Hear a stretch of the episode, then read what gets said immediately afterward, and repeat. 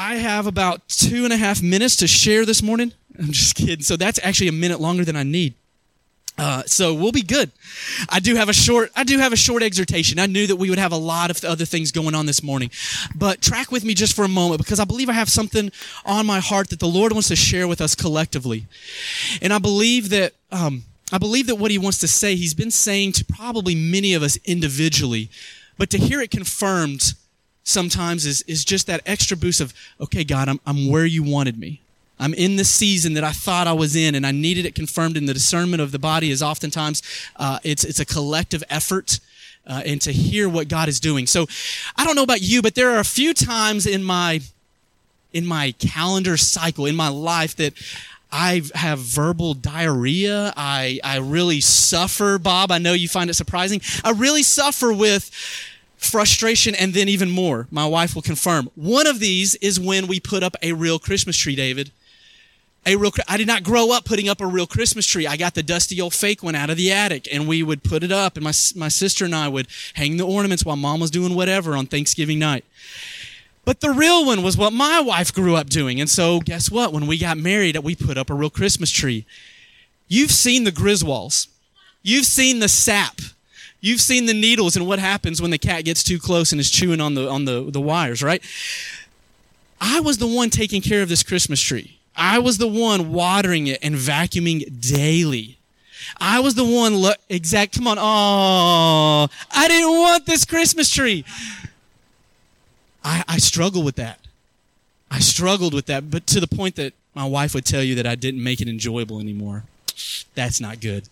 Another time that I really struggled, I'm just, I, this is confession time for me, okay? So just step on your side of the closet and enjoy it. I I really struggle when we have to hang up things that need to be linearly balanced and they have more than one screw. Oh, it frustrates the garbage out of me. Heaven forbid there be multiple ones that have to be in sync with one another. I'm OCD, very slightly, sometimes more so. All right, I need I need control of these little frames that are going on the wall. Again, I struggle with that. Another area in what we're going to be talking about today. Why am I rambling? I'm not. It's going somewhere. Stay with me, David. Stay with me, okay? Don't leave yet. We'll collect a third offering here in a minute. That'll make you happy. Counseling for my wife. Another thing I really struggle with, Rick, is when I'm following that driver, the young teen texting, the one who's changing the radio station or MP3 track every other song. They're just, and they're distracted and they won't stay in their lane. They won't stay in their lane for anything. And uh, finally, i have hung my horn. I've done things that I shouldn't do, that I won't even admit on recorded tape. And I'm ashamed because these are things that they get to me because of the way I'm wired. And I have to die daily and give these to God and ask for His grace. But today, what I want to talk to us about is about staying in your lane. And I want to read a couple of passages. And I want to start today. If you brought a, a, Bible, it can be electronic. If you're really spiritual, it has paper pages. But I'm going to start today with Romans 12. And I'm going to read quickly because um, the exhortation is going to be short, and I believe the scriptures are going to speak for themselves. Romans 12, 3 through 8, I'm going to be uh, reading from the NIV. It says, for, the, for by the grace given me, I say to every one of you, do not think of yourself more highly than you ought, but rather think of yourself with sober judgment. Remember that. In accordance with the faith God has distributed to each of you. So it's not all the same. For just as each of us has one body with many members, and these members do not all have the same function, so in Christ we, though many, form one body, and each member belongs to all the others. We have different gifts according to the grace given to each of us. According to the grace given to each of us. Settle in there. According to the grace that has been given to you, and to you, and to you. It is different. Don't compare your grace to your neighbor's. It's not the same. We have different gifts according to the grace given to us. And if your gift is prophesying, then prophesy in accordance with your faith. If it is serving, then serve. If it is teaching, then teach. If it is to have a real Christmas tree, then don't marry me. Just kidding. If it is to encourage, then give encouragement. Help me, Lord. If it is to give, then give generously. If it is to lead, do it diligently. If it is to show mercy, do it cheerfully. And Paul is echoed in 1 Peter by, by a fellow apostle. I think I can call that uh, for Paul's sake. Peter would write something very similar in 1 Peter chapter 4. And I'm going to read verses 7 through 11. I'm going to read some verses and then we're going to talk a little bit, so bear with me. He says something very similar, saying, The end of all things is near. Therefore, be alert and sober mind so that you may pray. Be alert and of sober mind. I want to pause there just for a moment. Think about what it means to be sober in mind, to be without distractions, to not be inebriated in thought, so to speak, to not have other things that are pulling on the way that your mind should naturally function the way that God has designed it. And what I want to talk to us about today is operating in the grace that has been given to you. And when you begin to compare your grace to the person next to you, or when I think, my wife and I felt called to the mission field. I did when I was 14, going on 15. I felt called to the mission field, but here they are. They're already doing it. I went to school and I knew what I was going to do. I got my master's in missiology. Why am I not going before them? If I compare the grace that I'm resting in and walking in to someone else's, then I'll get off track and I'll miss what God wants to do in and through my life. To be of sober mind is to not be distracted by the one that is running beside you, but to have it focused on one central point. He goes on in verse 8, I love Peter. Above all, love each other deeply because lover covers, lover, love covers over a multitude of sins. I don't buy into the theology that love is blind to seeing faults. I believe love sees them and continues to love past them. Okay? I don't believe that. But I believe that our love is imitating unconditional love of our Father who has loved us, can love us in our imperfections as well. Because he's still transforming us daily into his likeness. And so we offer hospitality in this process of loving one another without grumbling. Each of you should use whatever gift you have received to serve others as faithful stewards of God's grace in its various forms. If anyone speaks, they should do so as one who speaks the very words of God. If anyone serves, they should do so with the strength God provides, so that in all things God may be praised through Jesus Christ. To him be the glory and the power forever and ever. Amen. Peter could drop the mic and walk out then. Because for me to see that we are, we're required to be stewards of the grace that has been given to us, that's implying responsibility. That's replying that, that's implying that, that it's not it's not going to be the same for each one of us, but also when we operate in the grace that is given us, what is at stake here? He says that then God may be praised through Jesus Christ.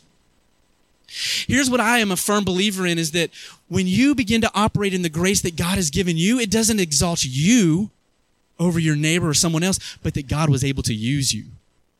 Because I know it's in spite of me, friends. I know that it's not because of what I have to offer or the education that I actually did finish and complete. It's not because of what my qualifications may or may not be but it's because of what God wants to do, the grace He's entrusted to us. And if I'm a faithful steward, then look, it points back to Him. It all points back heavenward because it's in Him and through Him and back to Him. All things are.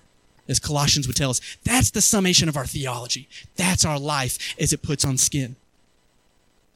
So for me, to see that we are called as stewards is that you're an earthen vessel holding something that's not yours. You're a steward. This grace is not yours to begin with. It has been entrusted. It has been given for a time, for a season, possibly for a lifetime, depending on what it may be. But to discern what that grace is and to walk in it. And so where am I going about staying in your lane? Because I love what Hebrews 12, 1 and 2 says, and then we're going to jump right into it. Therefore, since we are surrounded by such a great cloud of witnesses, let us throw off everything that hinders and the sin that so easily entangles, and let us run with perseverance the race marked out for us. Fixing our eyes where? On Jesus. I like this translation better. The author and finisher of our faith. The pioneer and perfecter. I like the author and the finisher. He's the beginning and he's the end of what he started in us. Because for the joy set before him, he endured the cross, which is that we would run this race with our eyes heavenward, scorning its shame and set down at the right hand of the throne of God. Father, I just pray that you would speak in and through me in the next couple of minutes that we have just to exhort my brothers and sisters today. I pray, Holy Spirit, that you would divide words and you would meet needs as each has. Individualize, Lord, as only you can through your Holy Spirit's power, giving us encouragement and strength today. Amen. There are a few things that I think distract many of us today, as it is comparison. Things that can get us off track, especially as we may be walking our, our journey with the Lord, is looking to the left or the right, possibly even looking back. I've never seen an Olympic runner, except for that guy from Jamaica, who's a lightning bolt fast, no pun intended. Usain Bolt gets up there. He's the only one that has time and, and strides to be able to look back and see where everybody else is because he's so far ahead. But everyone else has just got to run their race and keep their eyes focused on where they're running towards, correct? I've never seen someone run a race looking in the rearview mirror. If you're taking driver's ed, any teenagers in the house, please learn that the rearview mirror is not what you stare at when you're driving forward, okay? That's for when you're in reverse, possibly making lane changes. So the rearview mirror is not where we live our life. But so many of us think that, man, did you see the promotion that so and so got? I've been here longer. Why didn't I get that? We begin to look this way. And we're not in accepting the grace that has been entrusted to us. Instead, we want to compare it to the person next to us. We want to compare it. I think about when my wife and I were trying to get pregnant with our first, with Eliana. Um, we had some some some difficulties before, um, had some that, that weren't viable, and and it was hard, right? I think a lot of parents go through this. And then what happens? Except her sister, who already has two kids, gets pregnant when we're trying, right? And then you're like, "Are you serious?" And we had our own justifications for she's not even taking the two, you know, taking care of the two that she has well enough, you know, blah, blah, blah. We've been trying, you know, we had our reasons that weren't right, but that was the way we felt and we felt justified in them. But we wanted to look over here and over there because it wasn't happening to us.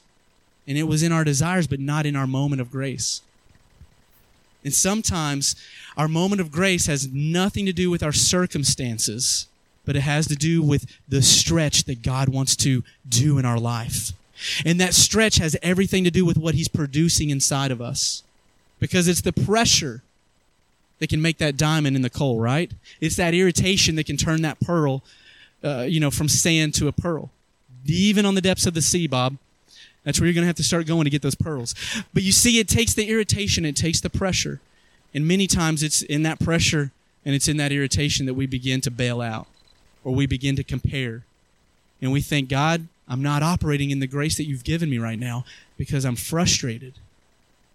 And we don't discern our season and we don't understand the grace that we're in at that moment. And we can't rest in that. Instead, we're just existing. We're not thriving. And I never believe that God has called us to be trees planted, bearing fruit, to see them kind of sour or withered in our in our uh, small groups. How many of you guys are part of a small group in here? Or one of our life groups? Awesome. You guys remember as we were talking about in Rooted, about how we are called to thrive, right? To bear fruit. And it's not for our consumption, it's for someone else's. And it's hard to understand that in the midst of a, of a situation that you may be going through that is less than glamorous. To realize this is producing fruit for someone else's consumption. But in that moment, if we will steward the grace that is being given to us, God will produce something beautiful in and through it. Now, I have to admit, how many of y'all have heard that people say, well, God will never give you more than you can bear? How many of you heard that, right? And I say it with a sassy old lady's voice, right? God will give you, will never give you more. Gail, it wasn't supposed to be yours. Why did you say watch it? Here's the deal, though, is what we don't understand is that sometimes we will put more on ourselves than what God has given us grace to handle. Now, I'm not going to tell you, I'm not going to stand up here and think that Candy and I haven't had conversations in the midst of fostering these two boys, wondering what in the world have we gotten ourselves into. Okay? Super Bowl party being like Cadillac of, of the examples here. We show up at the church and we've just had it. Like I've had it. I'm stressed out with work, with stuff with my family, with things I feel like are happening there that I can't even discuss with, with my parents that I work with. And, all this stuff's happening and it's just life and the boys and our kid and just everything. We homeschool and yada yada. We've all got a long list, right? But I'd reached my, I'd reached kind of my breaking point so God could stretch me a little bit more. So God could put a little more tension on that rubber band to, so it could catapult even further into his purposes. But if we bail too soon, we don't get to see the end result of his image born in us. And we don't get to see those that are around us eat of the fruit that God is trying to bear through our lives. Doesn't mean it's always going to be glorious and glamorous but it does mean that he started it and he's going to finish it. I'm going to read one story and I'm going to close quickly because Rick took all my time today. Just kidding. 1 Samuel 18, this is going to give us a little bit of an example. What ha- has happened here is David has just gotten word from his dad that he needed to go pick up some Subway and take it to his brothers who are on the front lines, right? He's taking them some sandwiches and he is he has taken the, the meal to his brothers. He's, he's arrived there and he hears this great big guy just scoffing at the people of God and even reviling God's name, right? Just blah, vomiting his garbage all over it. And, and David's like, who's this guy? He's like, why isn't anybody fighting him? Plus, what's the reward if somebody does? and somebody tells him and he says, get me some stones. Give me my sling. This dude's down. And so he walks up there, still, still looking like a little scrappy teenager. But in the in the context of slaying the giant, we read these verses right here. In 1 Samuel 18, I'm going to read verses 5 through 9. Whatever mission Saul sent David on, David was so successful that Saul gave him a high rank in the army. And this pleased all the troops and Saul's officers as well. Verse 6 When the men were returning home after David had killed the Philistine, the women came out. It's always good when the women come out. The women came out from all the towns of Israel to meet King Saul with singing and dancing. Now, I don't know if this is the song I would have picked. You know, when you're at the jukebox, I don't think this is the one I would have selected to sing to King Saul. But with joyful songs and with timbrels and lyres, Here's what they sing. As they dance, they sing, Saul has slain his thousands and David his tens of thousands. I don't think sound effects always make preaching better, Rick. I don't think that that's what Saul wanted to hear. Nonetheless, it was true. And their perception was reality for them, and, and I believe for the rest of the Israelites as well. But Saul, in the very next verse, verse 8, Saul was very angry and this refrain displeased him greatly. They have credited David with tens of thousands, he thought, but me with only thousands. What more can he get but the kingdom? And from that time on, Saul kept a close eye on David. Talked about having your eyes on the prize of what you were called to do, and then all of a sudden, in one moment, through a couple of lyrics, you're distracted for the rest of your time on earth. And I'm not going to get into was Saul really meant to be anointed as king? Was, was Israel meant to have a kingdom like that and not be a theocracy? I'm not even going to get into that. Saul had been anointed by God. God had selected these early kings. I appreciate the beards that we have represented from our guests today because it's the beards that the oil drips from, right? Come on now, somebody, that'll preach. But he had been anointed. The oil had run down and dripped off his beard. He had been God's man for the hour. And here was his grace that was entrusted to him. But as soon as he saw the grace of someone else and heard the lyrics recited in his head and others celebrating what David had done, it was a game changer. He couldn't recover from that spirit of comparison. He couldn't get back on track. And from that day forward, it was nothing but a rivalry. Everything changed because the grace that had been entrusted to Saul had now been blurred. The anointing, the oil had gotten a little grimy because he was looking at someone else's grace, someone else's anointing at that time. And I don't know about you, but I, hear right here in verse 8 an attitude that often happens in comparison. He says, They have credited David with tens of thousands, he thought, but me with only thousands. That but me attitude is what will plague us if we're not careful. But me. And maybe yours isn't in comparison, but just in self pity and wallowing. But God wants to tell you to stay in your lane today. Stay in your lane. Operate in the grace that He has entrusted to you because it's more than enough. And He's doing something far greater than you could ever imagine or think. And it's about His image, and it's about His call, and it's about something so much more than our comfort. It's about something so much bigger than us having everything the way that we have had thought it would work out. I'll be doing some uh, premarital counseling this afternoon with um, my nephew. And Candy and I were talking last night about how marriage has nothing to do with our happiness, but everything to do with our holiness, right? Marriage has nothing to do with our happiness, but has everything to do with transforming us into what Christ has pictured with his bride. For me to show unconditional love and put up real Christmas trees on occasion. Not every year, but on occasion, right? Help me, Lord. Y'all just, let's pray again. But it is, it's true. And I see that here. The but me attitude role reverses our comfort and places it first ahead of what Jesus wants to do in and through us, which is to create his likeness. Because here's what I want to tell you today everybody has a universal calling. Everybody has a universal calling, and that is to be transformed to look and smell and taste like Jesus. Everybody has that across the board. But you have something very unique that no one else has. The unique calling of your life, no one else can fulfill but you. Do you. Do you, boo boo. No one else can be you except you, all right? I work with teenagers. I'm sorry. Bear with me.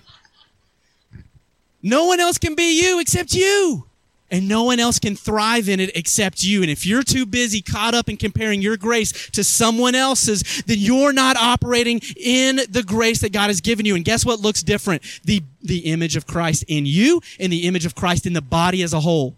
That's what's at stake. The image of Christ in you and then in the body of Christ as a whole is, is mangled and marred a little bit because you're, oh man, I'm an armpit. Why can't I be, why can't I be something more glamorous?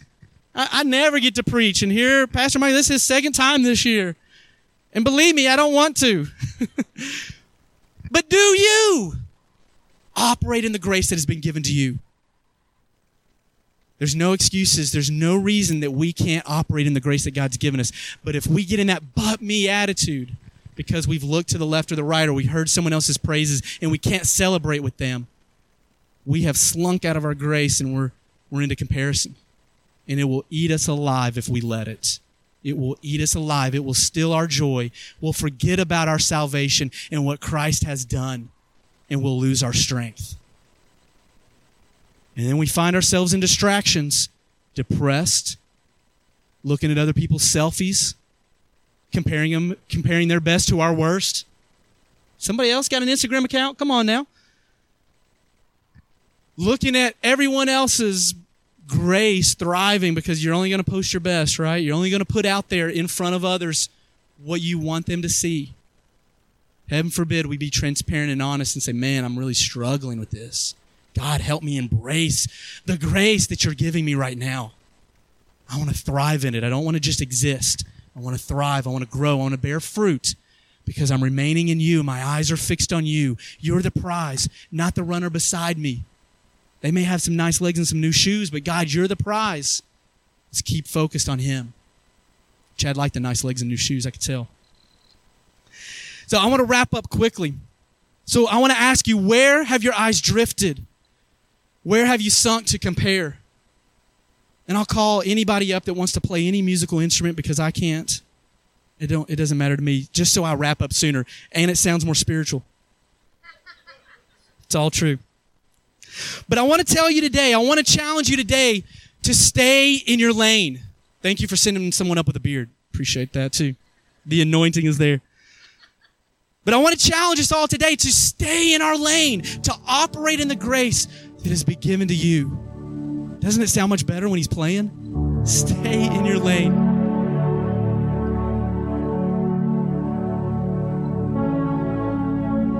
There's a song I love that United Pursuit sings. It's called um, Take a Moment. Take a moment and remember who God is and who I am. There you go, lifting my load. Today, I believe the Lord wants to lift that load of comparison off of us.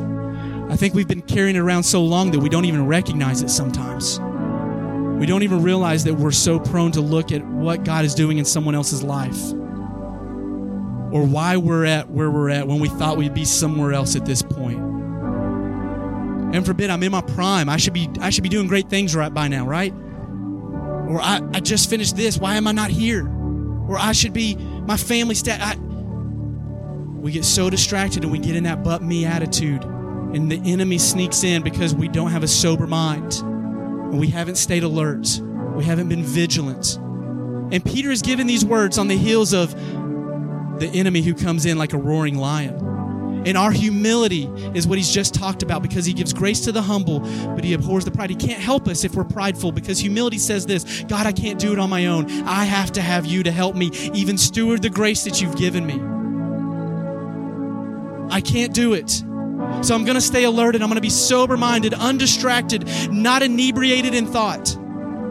But I'm going to stay focused, God, on you and what you want to transform me to look like, which is you, and to bear fruit right where you've planted me in the grace that you've given me. I'm going to ask you to close your eyes just for a moment with me.